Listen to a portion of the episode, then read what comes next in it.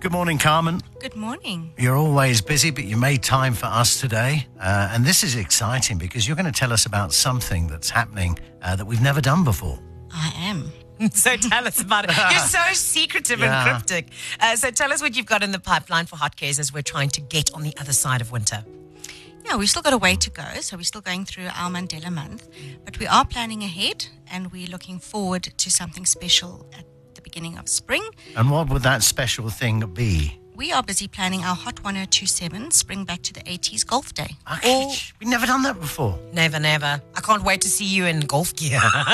Is that one of your fantasies, Manny? Is it? Ah, let's not talk about it while Carmen's here. So tell me a little bit about uh, what you've got in the pipeline in the way of a, a, a golf day done the hot way. Well, if it if we had to do it the hot way, of course we'd be doing it for a good cause, Hmm. and that would be hot K's. So we've planned it at the Rand Park Golf Course on Thursday, the 25th of August, and there's lots of opportunities for people to get involved.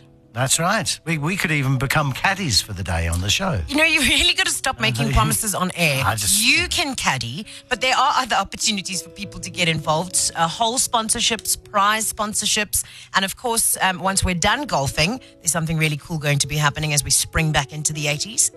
We'll have our normal golf dinner All and right. prize giving, and then of course a big party. Hey! Love a hot And party. uh, let's face it, we know how to put a party on. So hopefully, this is going to raise uh, lots of money to help other causes. Of course, uh, the big fundraiser that we had was our uh, Teddython last year, which was amazing, wasn't it? Amazing. That was in November last year. Yeah. And uh, ho- what was the final figure on that again? It was just over seven million. Yeah, it It's was unbelievable. 7.3 in cash and kind. Um, and I think it was a 95% collection rate. That is to say, people pledge and people want to help and they commit to it and they pay and they do, they make good on their word. And there's lots of organisations and people that need help out there at the moment. Your phone's constantly going, eh? All the time, particularly during winter, we've had a very, very busy time.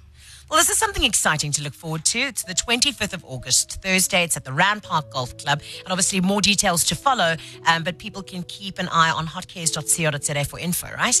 Yes, or you can email us at info at hotcares.co.za if you want to jump ahead of the queue and book us book a four ball or let us know if you want to sponsor any prizes. Very, very cool. I'm very excited. Yeah, it's going to be a great day. Carmen, thanks for joining us this I morning. look forward to you caddying, Tony. Don't joke. I'll do it. I'll do it if it's for a good cause. I'll put you down. Hot cares.